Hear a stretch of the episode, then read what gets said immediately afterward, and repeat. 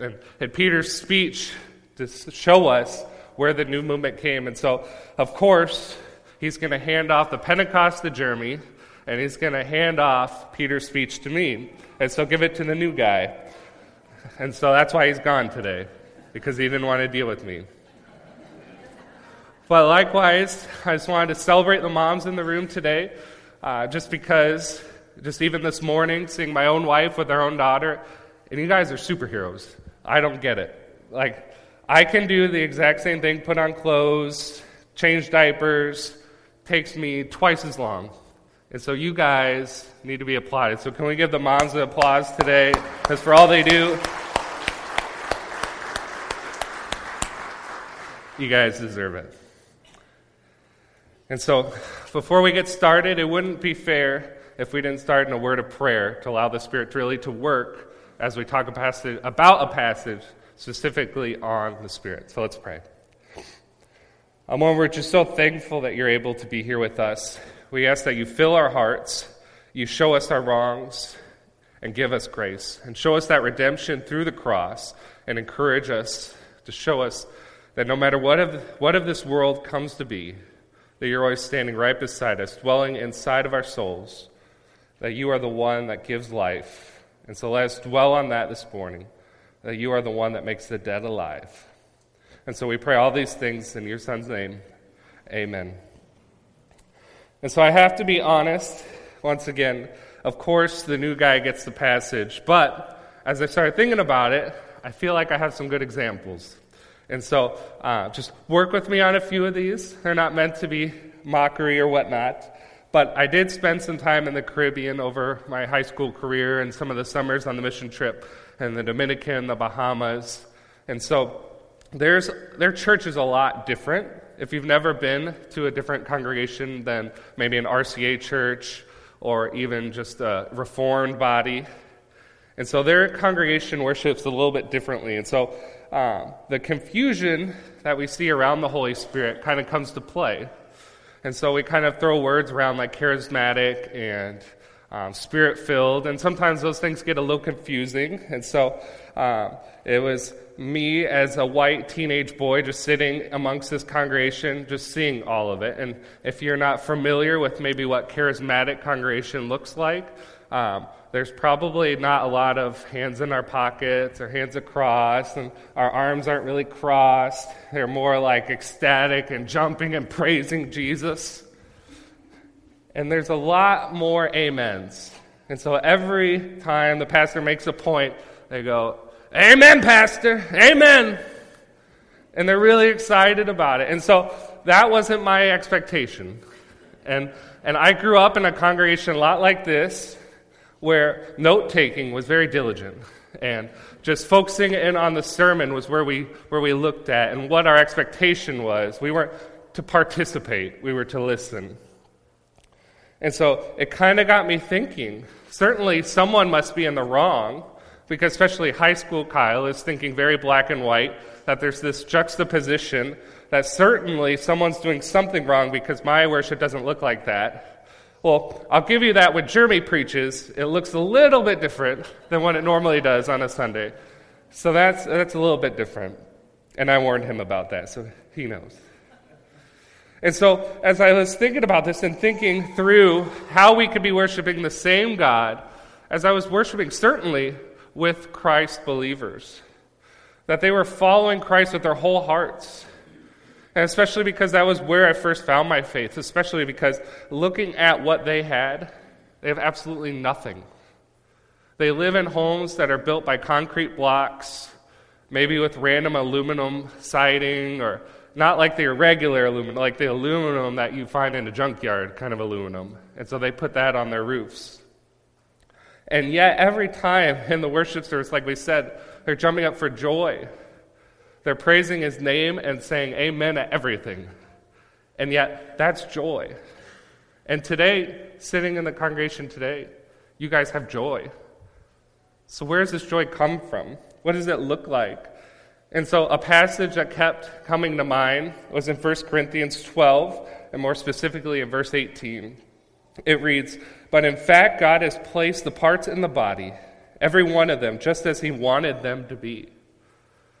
And so, certainly, as I got thinking about this, when the God of the universe, who created many different kinds of trees, different animals, all of us of different races, certainly he wants us to be able to worship in different ways.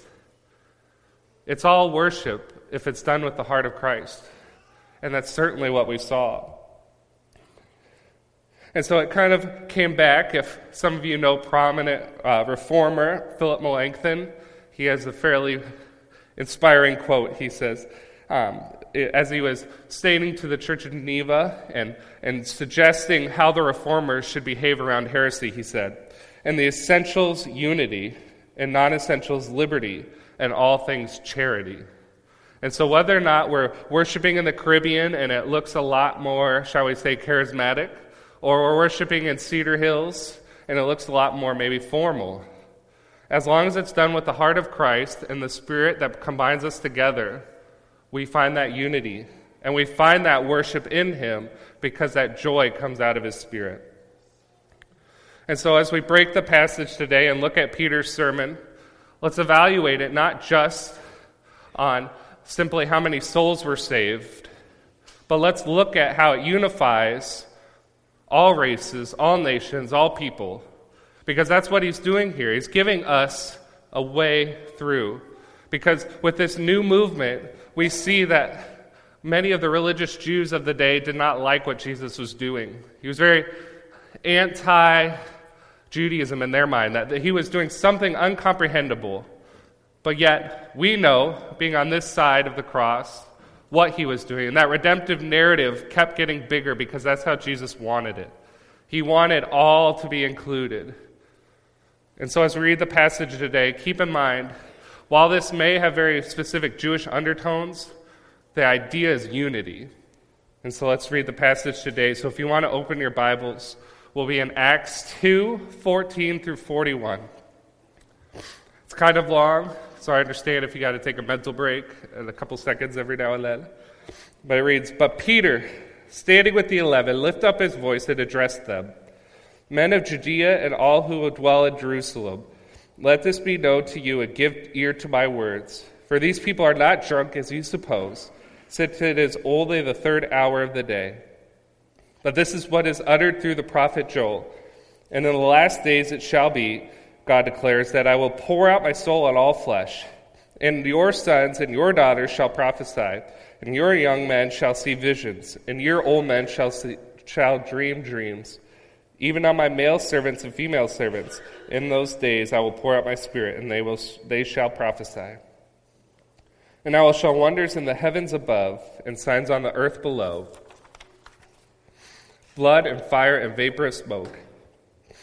The sun shall be turned to darkness, and the moon to blood, before the day of the Lord comes, the great and magnificent day. And it shall come to pass that everyone who calls upon the name of the Lord shall be saved. Men of Israel, hear these words. Jesus of Nazareth, a man attested to you by God with mighty works and wonders and signs that God did through him in your midst. As you yourselves know, this Jesus, delivered up according to the definite plan and foreknowledge of God, you crucified and killed by the hands of the lawless men. God raised him up, loosening the pangs of death, because it was not possible for him to be held today. For David says concerning him, I saw the Lord, says, always before me. For he is at my right hand that I may not be shaken. Therefore my heart was glad and my tongue rejoiced. My flesh also will dwell in hope. For you will not abandon my soul to Hades, or let your Holy One see corruption. You have made known to the, me the path of life. You will make full, me full of gladness with your presence. And, brothers, I may say to you with confidence about the patriarch David that he both died and was buried, and his tomb is with us to this day. Being therefore a prophet, and knowing that God had sworn with an oath to him that he would set one of his descendants on the throne, that he foresaw and spoke about the resurrection of Christ, that he was not abandoned to Hades, nor did his flesh see corruption. This Jesus God raised up, and of, of that we are all witnesses being therefore exalted at the right hand of God, and having received from the Father the promise of the Holy Spirit, he was poured out this that you yourselves are seeing and hearing. For David did not ascend into the heavens, but he himself but he himself says, The Lord said to my Lord, Sit at my right hand until I make your enemies your footstool. Let all the house of Israel therefore know for certain that God has made him both Lord and Christ, this Jesus whom you crucified. And so now, when they heard this, they were cut to the heart and said to Peter and the rest of the apostles, Brothers, what shall we do? And Peter said to them, Repent and be baptized, every one of you, in the name of Jesus Christ, for the forgiveness of your sins, and you will receive the gift of the Holy Spirit. For the promise is for you and for your children, and for all who are far off. Everyone whom the Lord our God calls to himself, and with many other words he bore witness and continued to exhort them, saying, Save yourselves from this crooked generation. So those who received his word were baptized and there were added that day about 3,000. And so, as we look at the passage, there's quite a few things that we need to pull out that are very direct in the text to get to a good starting point to start to move forward and start to really look at what Peter's saying here. And so, if I think I have a slide of a map of the known world, potentially. So, it's a little hard to see, but this is what we're working with. I don't know if you've ever seen a map kind of of what the first century looked like, but this is pretty much all we got here. This is the known world. And obviously, from sitting here with you guys today, it's gone a lot further than that. I would imagine that by looking at this map, we start to see places that are familiar to us. And so that's highlighted in here is where Jerusalem. And so that's where we're going to be in Acts. And this is where we're focusing in on. And that is the Holy Land. And so the message that we're hearing today is directly to the Jews. And so as we saw Jesus at his crucifixion and his ascension, we know that the Jews have a little bit of a problem with Jesus. He doesn't fit their box. And so from the text, Peter needs to now explain what is happening. And there's some little subtleties in here that are very interesting. Because even their own countrymen are asking them if they're drunkards. And in the passage, it says it a different way, but the time is 9 a.m. And so they're asking, why are our brothers drunkards? What has happened to them? Obviously, something has happened to them. And so there's disunity. There's already something happening that they don't understand, and, and, especially on both sides of it. People are confused why people are hearing the gospel in their own tongues. And then others are wondering what they had to drink that morning and how much they had to drink. So there's already division. And it's by Peter's careful design that he quotes the prophet Joel in the very beginning. And then he quotes the patriarch King David twice in two Psalms.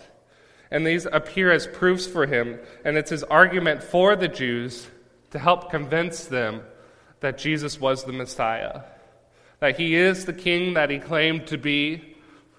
Because this morning, if he's not that king, they're not unified. We're not unified. Because it all rests on the cross. Because the power of the Spirit comes to unify. Because he's the same power that raised Jesus from the dead is in us together today. And so if we deny that same power just to love one another, how silly does that make us look? If we're not unified enough that the same power that raised Jesus from the dead is in us, dwelling in us, helping us to understand what the church is all about. But that's not all that we're going to talk about. Because while that may be direct in the text, what is indirect is extremely important. And so while it kind of specifically focuses in on the Jews and Peter's focus is in on them, we can't miss that there's a new moment rising, that the Spirit has come and there's Gentile believers in the nations don't need to be convinced that this Jesus doesn't fit into um, the Old Testament Messiah. He's not the prophesied king. They don't really know any of that. So they're ready to just go on the hope that Christ brings, while the Jews are a little hesitant. And so they need a little extra help. And so that's where we see it today with the cultural aspect of it is that there's this Jew versus Gentile dilemma. And so we need to see how Peter is convincing them. Because if we look at Jesus, we see humble sacrifice. And so, certainly, as we see Peter developing this argument, and even in, I believe, verse 40, it says that he's spoken more words than this. And so there's more arguments and more to say, but what we got to say is that this is truly the God of the Old Testament, that he is king. And so the hope has come, the kingdom has arisen, that what was promised has come forth. But not everyone's on board. And so it kind of reminds me uh, when I introduced myself, you know, three months ago, and people ask where you're from. Um, I've lived for a long time in the metro Detroit area. And I believe, as this, I assume, that when most people hear Detroit area, it's probably not very positive things. If most people would ask me, Oh, how close to the city were you? They're asking, How close to gunshots were you? Or how close to were you being stabbed? Um, I'll, I'll, give you that. It's like not that close. I was in a affluent neighborhood. I was not that close. But after a time, it started to be oh, I live in the Ann Arbor area. It's a lot easier to say Ann Arbor area, especially in a Big Ten kind of atmosphere. People know that. But what I'm trying to get at is that they, the Detroiters, and maybe it's not original to them, but um, at the very least, they started this slogan, and, and many of you may have heard it. It's called Detroit versus Everybody. And so you see t shirts everywhere, you see hoodies everywhere. And this is what I think the Gentiles may have worn if they had hoodies and t shirts. Why it said Jews versus everyone. Because that's kind of what it was in the Old Testament. You can't fault them for looking at what they had. They had the king of the universe as their king, he was their chosen people. Of course, they're going to be confused on why now.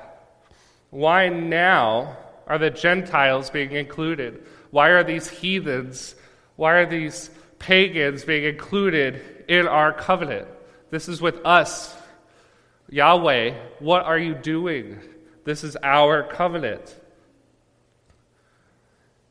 And so we can't hold that mentality no matter what. And I think the mentality is kind of evaded into some of our churches. That sometimes we are the RCA versus everyone, or we are the Reform versus everyone. And sometimes we just need to loosen those walls and those restrictions. Because when I first started to realize that people worshiped in different ways, when I first saw that, I had never been to a different worship service than my own. And so when I started to see that, I could see God opening up in his full expression. And that's similar to what the Jews are facing. They're starting to realize that the God of the universe can be worshiped in a different expression and by different people. And how remarkable, too, but we might have to add this as well, thinking Peter just denied Jesus not that long ago. Some may know this that are in the crowd. They may know that he denied Jesus. Think of how embarrassing, or it's going to be even worse than embarrassing. Why he must be thinking, why would Jesus, why would God send me to give this speech? I just denied him, and now I have to convince everyone that he is king. And I just denied him over here, and now I have it. What's different? It's the Holy Spirit. The Holy Spirit gives us courage, it empowers us. It shows that no matter where we come from, whatever we do, whatever we have done, He can make that work, no matter what. Because we know that the God of the universe is bigger than anything we have to deal with. And as we mentioned before, we can kind of see the kingdom coming. And so this is one of several points I want us to focus in on. Because Jesus has come, he said multiple times. He said in Matthew 11, he said in Mark 1, that I'm the kingdom come. Observe the kingdom. I have come. And so now all can be saved through me. Everyone has to come through me to get to the Father. And this looks a lot different to the Jews because there's a lot of other things and other steps that they had to get to to be able to get to Yahweh. And now he's saying, through Jesus, we have the Holy Spirit that it dwells inside of us. No more tabernacle, no more that. He dwells inside of you. And so picture the, also picture Peter saying these things. So on top of being embarrassed of denying Jesus, on top of that, Think about what he said. In 236, he says, Let all the house of Israel therefore know for certain that God has made him both Lord and Christ, this Jesus whom you crucified. Whom you crucified. Certainly, he's part of that whom you crucified. And so he has to come up, give this message that he doesn't, uh, that he's embarrassed that he denied Jesus the first time, and he has to tell them that they crucified Jesus while he was a part of that. So his reputation might not be that great right now. But yet, we see through the Holy Spirit and God's authority and God's working that he overcame that. Because we saw 3,000 souls were saved. That's truly the Messiah of the kingdom that can overlook the faults that we have. And on top of which, oh, that brings us to our second point. We have this new identity, this new unity that at once the Jews and Gentiles were at odds, and now they're together, they make up the body of Christ. And so, with this conflict, we have to figure out what is God going to do about it. And so, he's already given Peter to give the speech. And as you know, the Bible goes beyond the four Gospels and Acts. And so, the Apostle Paul's letter to Philemon is where I want to jump to real quick. You don't have to go there in, their, in your Bibles. But if you know anything about the book of Philemon, it's, re- it's remarkable and it's radical. Because in that time period, you could have bond servants and slavery, and obviously there's different connotations for different people on what that means. And it, it doesn't look like the slave trade we saw in America. It looks a lot different than that.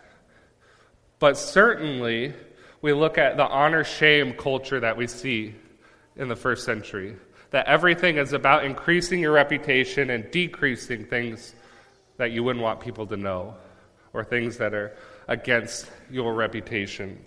And so, Paul, an apostle of Christ, is advocating for a runaway slave who deserved death. That's pretty against your reputation.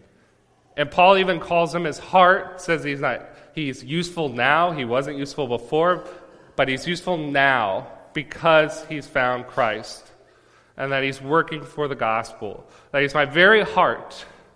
And so that reputation changes very fast for Onesimus, the slave. And Paul takes that on because that is what the gospel is all about. That no matter where you come from, what you look like, who you are, the Spirit brings you into the family of God. He gives you that power to be dead and now alive. And he turns cowards into courageous, the hypocrite into the honorable, and the dead alive.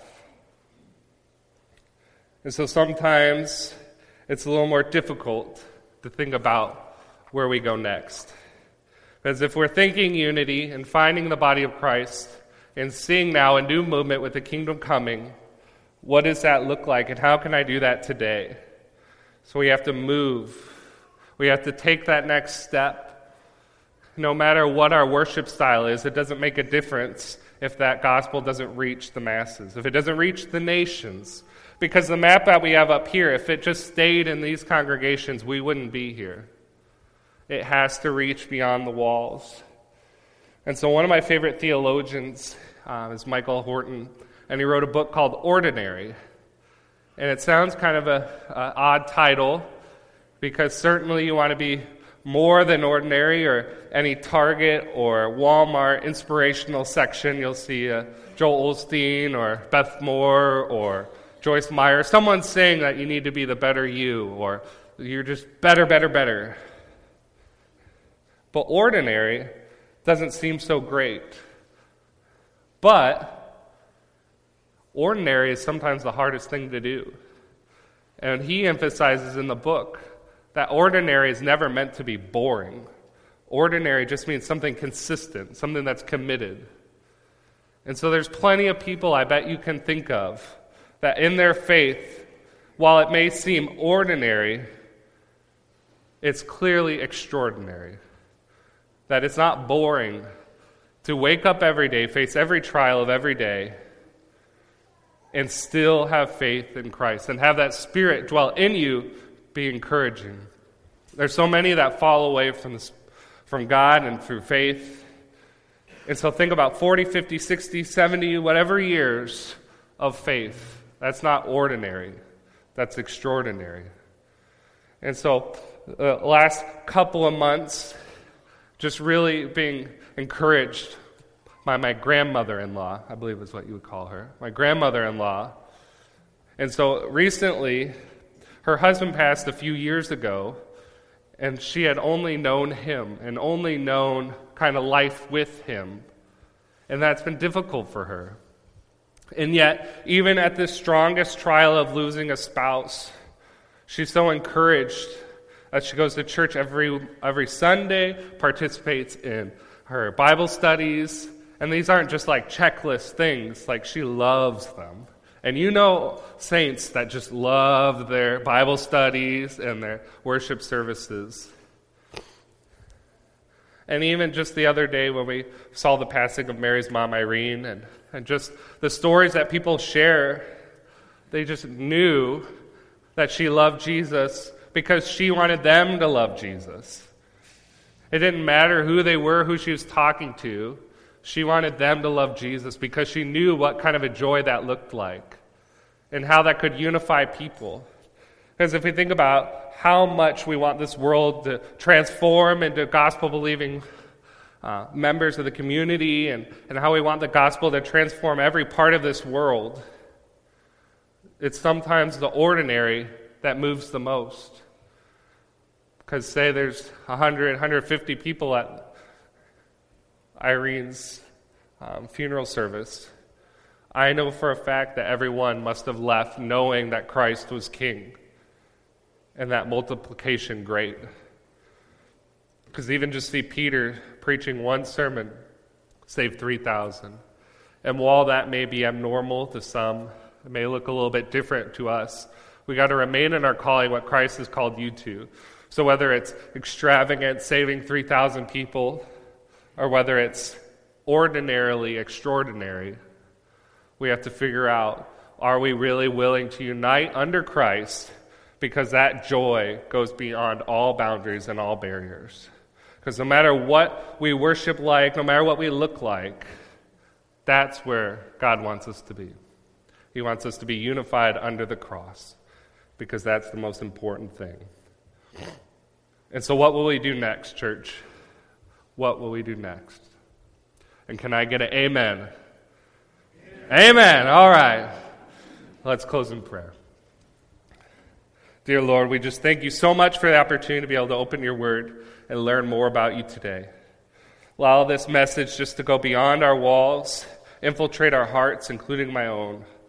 Uh, this message can't stay silent, that a coward like Peter can be emboldened, that he can have the power to share amongst a hostile crowd that I could certainly share my faith with just an acquaintance or with someone that I meet. Certainly, I could do that because it's the power that you've put in us to be able to go and reach all the nations. That is the same power that raised Jesus from the dead that is now dwelling in us. Certainly, that's enough power for us. And so we pray all these things in your Son's name. Amen.